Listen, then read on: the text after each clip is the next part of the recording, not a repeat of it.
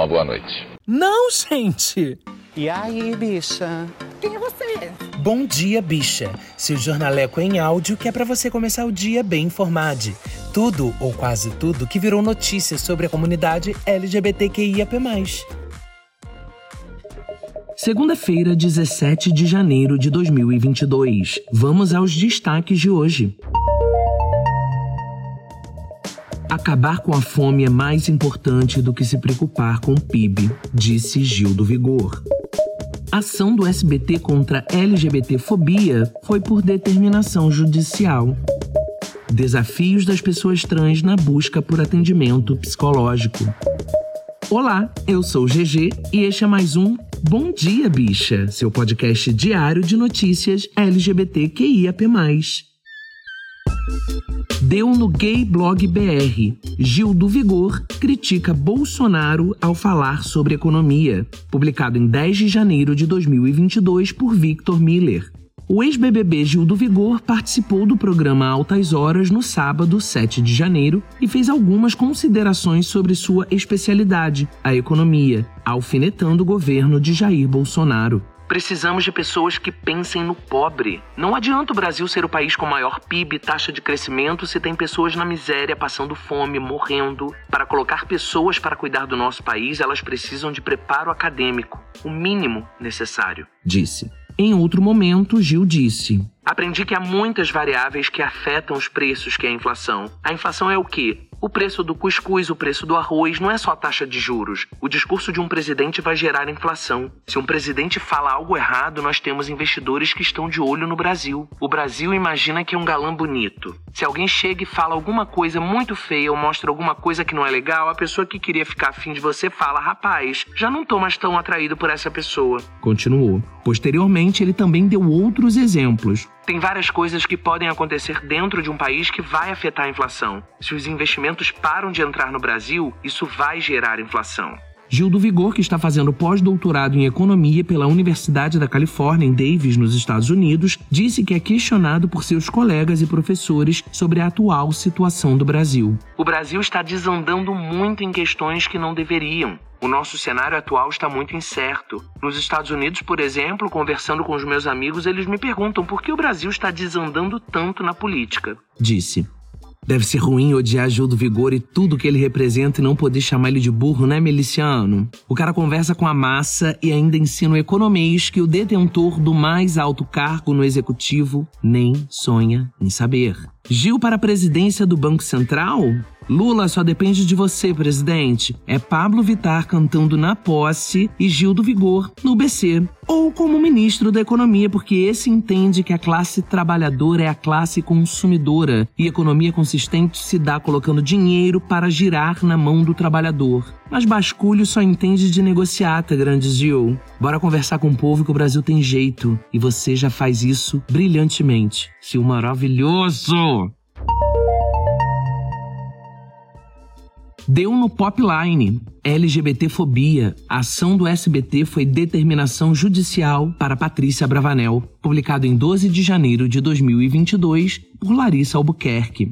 No início deste ano, o SBT lançou uma campanha contra a LGBTfobia. No vídeo, funcionários da emissora trazem informações sobre o assunto para conscientizar os telespectadores. O que se descobriu agora é que a boa ação não foi voluntária. Na verdade, foi uma determinação judicial contra Patrícia Bravanel, que em 2021 foi criticada por uma fala preconceituosa contra a comunidade LGBTQIA.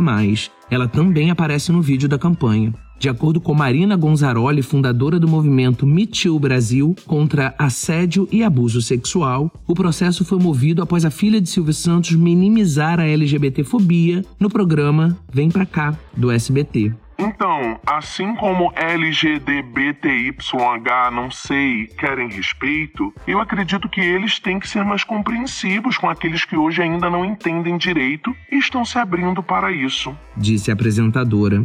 Gonzaroli comemorou a ordenação judicial nas redes sociais. Com base na Lei 10.948-01, em processo movido contra Patrícia Bravanel e SBT por LGBTI fobia, em razão de falas da apresentadora durante o programa Vem Pra Cá, transmitido em 1 de junho de 2021, o SBT, com a obrigatória participação da Patrícia, ficou obrigado a reproduzir em sua programação, durante todo o mês de janeiro de 2022, campanha publicitária educativa contra LGBTI fobia, com participação da Patrícia Bravanel, Eliana, Celso Portioli, Cris Flores, dentre outros, reportagem jornalística no Dia da Visibilidade Trans, dia 29 de janeiro, além da realização de workshop sobre cultura inclusiva para todo casting e live interna. Escreveu.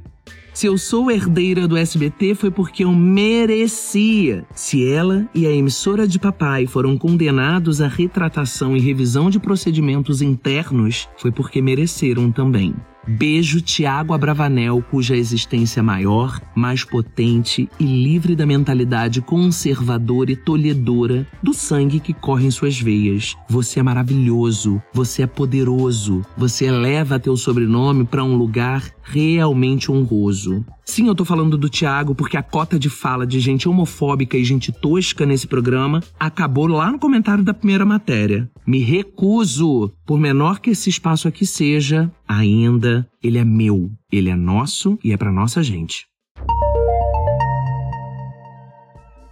Deu no século diário os desafios enfrentados por pessoas trans ao procurar por atendimento psicológico publicado em 9 de janeiro de 2022 por Sara de Oliveira.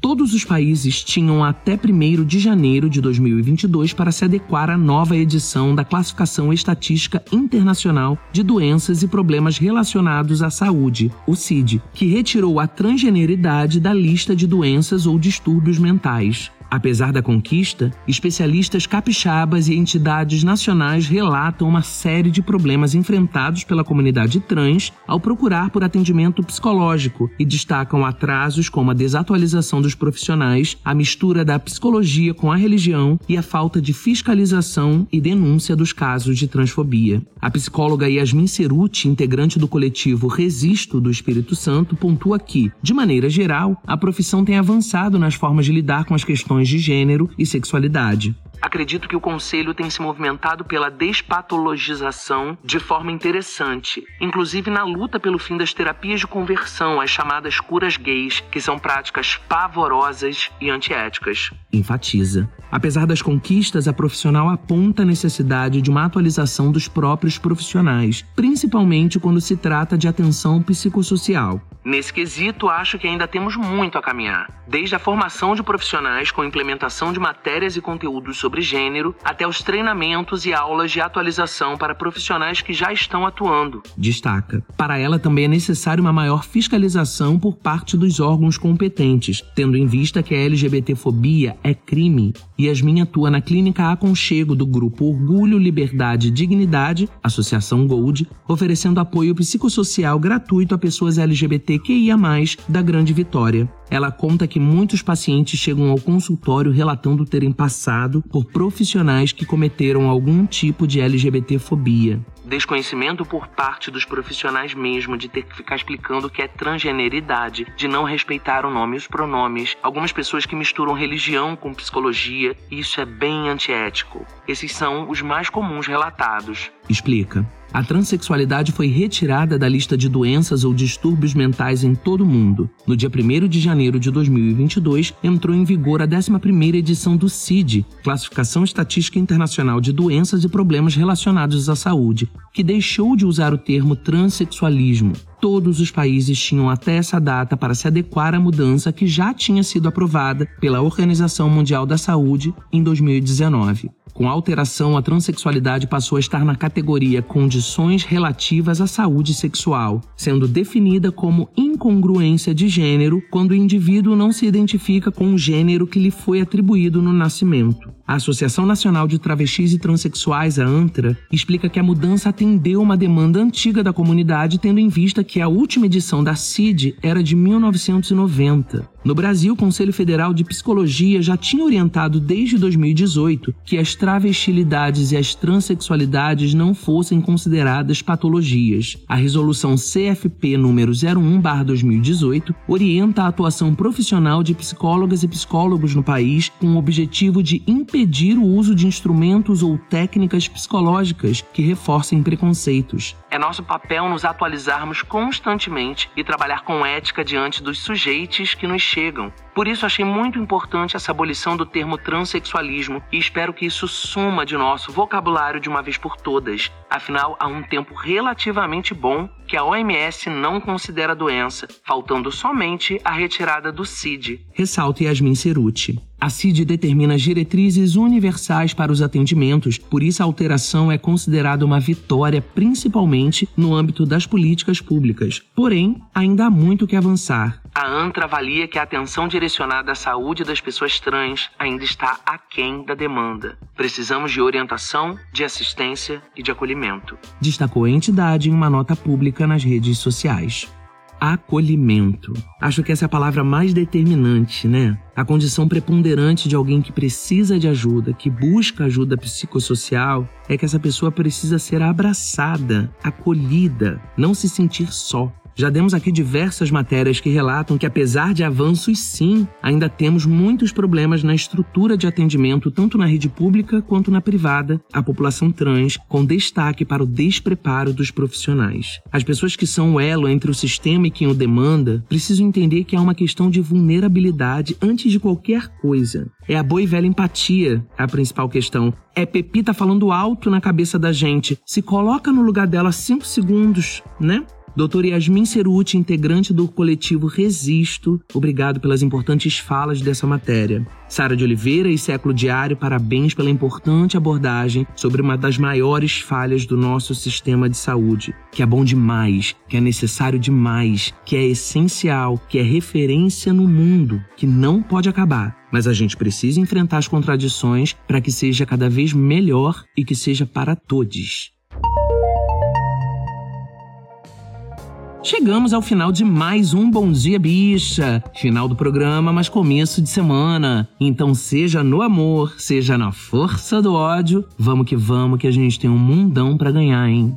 Bom, lembrando sempre que aqui na Tour de divulgar gente boa, ideia boa, iniciativa boa, estamos com espaço aberto para falar do seu projeto. Se você tem um corre também sobre e ou para a comunidade LGBTQIAP+, ou conhece alguém que tenha, manda mensagem de voz para a gente lá no Anchor contando um pouco, chamando os ouvintes para conhecer você, o seu projeto ou o que você quiser indicar pra gente. Manda mensagem de voz também na DM do Twitter ou no direct do Instagram, onde você preferir. A gente quer disponibilizar um minutinho do episódio para você. Se quiser também, manda lá no quilbichapod.gmail.com. Nossas redes sociais estão na descrição do episódio, juntamente com o link para as matérias completas, tá?